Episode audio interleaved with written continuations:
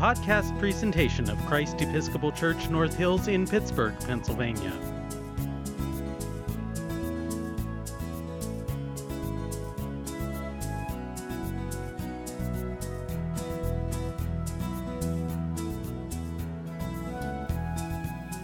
Hello, welcome to Sunday Stories. My name is Deacon Lorena, and I love to share good stories with you.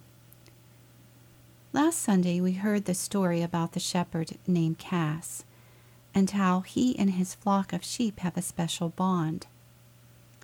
We also heard how Jesus wants to have that same kind of special friendship with us because he is like a shepherd to us. He knows each of our names, and when he calls to us, we recognize his voice and follow him because we know we can trust in him. We know he loves us and we know He will lead us closer to God. I wonder, though, how do we know where Jesus is so that we can follow Him? How do we know when He calls our names? What does His voice sound like? What does He look like? After all, we have never met Him, have we? Have you ever wondered these things? Jesus' friends ask him these very same kind of questions about God.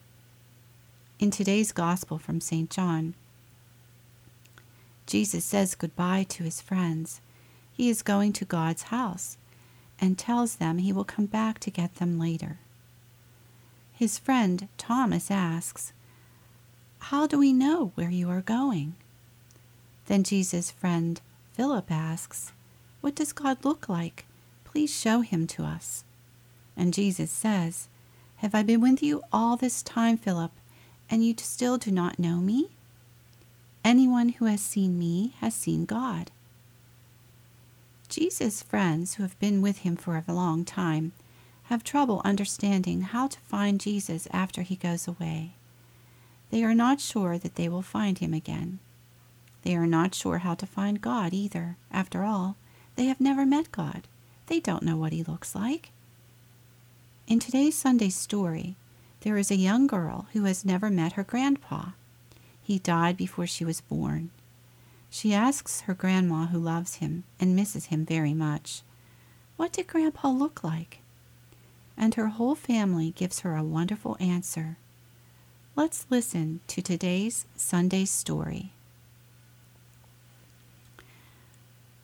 I Miss My Grandpa by Jin Xiaojing. I have never met my grandpa. He died before I was born, but still I have always felt like he is here with me. I want to know everything about him. So I like to ask my grandma, What did Grandpa look like? Grandmother answers, Your youngest Uncle Mason has a face shaped most like your grandpa's. Uncle Mason says, your grandpa's face is very far away, like the moon in my memory, although sometimes I still dream about him. Grandma says, Your middle uncle, Chang Zi, has your grandpa's eyes.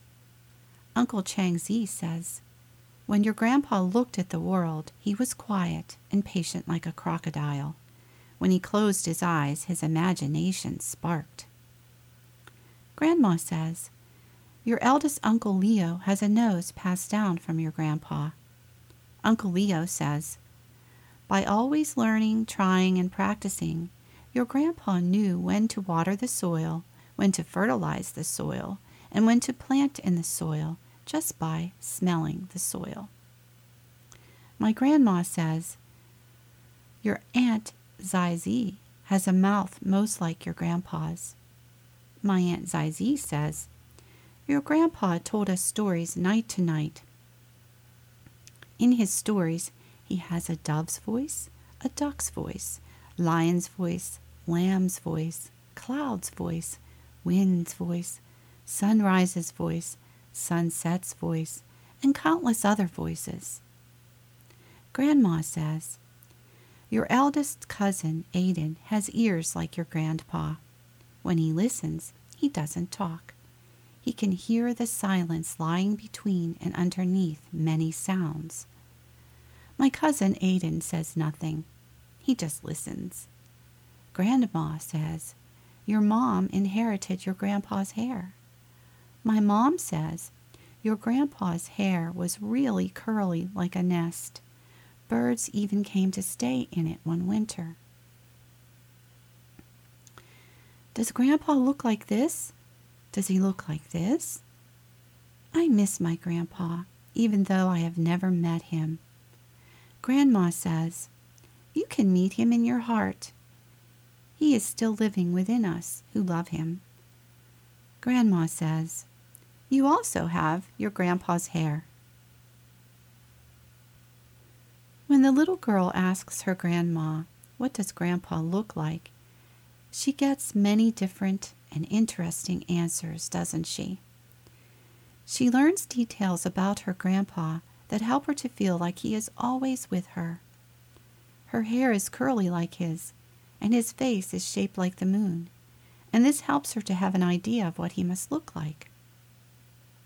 She also learns that he has eyes like a crocodile. Not that his eyes look like crocodile's eyes, but that he looks at the world around him like a crocodile does. A crocodile lays still in the water.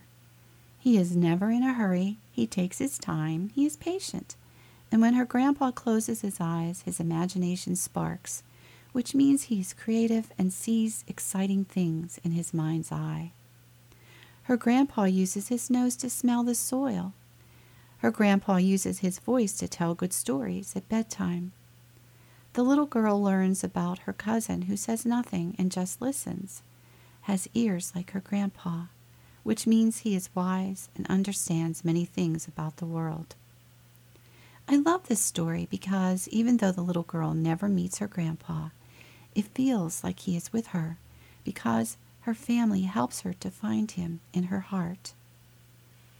You see, it is when we hear wonderful stories about a person it helps us to begin to love and trust that person, even though we have never met them. It helps us to find a place in our heart for that person. After Jesus goes away, his friends who miss him begin to remember him. They remember the times they spent together. They remember their special friendship with him, how much Jesus loves them, how much they trust Jesus. Soon his friends begin to share stories about Jesus with people who live in other faraway places. Jesus' friends teach everyone who will listen all the things that Jesus taught them, like how to pray, how to love, and to help one another. They teach details about Jesus that help the people to feel like they have always known him. After many years, there are no more people alive who have ever met Jesus, but something wonderful happens. Everyone who searches for God finds him because Jesus, who lives in their hearts, shows them the way. Gracious, loving God, thank you for sending your Son Jesus to live in our hearts and to show us the way to you. Bless us in the name of the Holy Trinity, the Father, the Son, and the Holy Spirit. May we drink deeply from your cup of joy. May the night bring us quiet. And when we come to your home, may your door be open and the welcome warm. Amen. The podcast presentation of Christ Episcopal Church North Hills in Pittsburgh, Pennsylvania.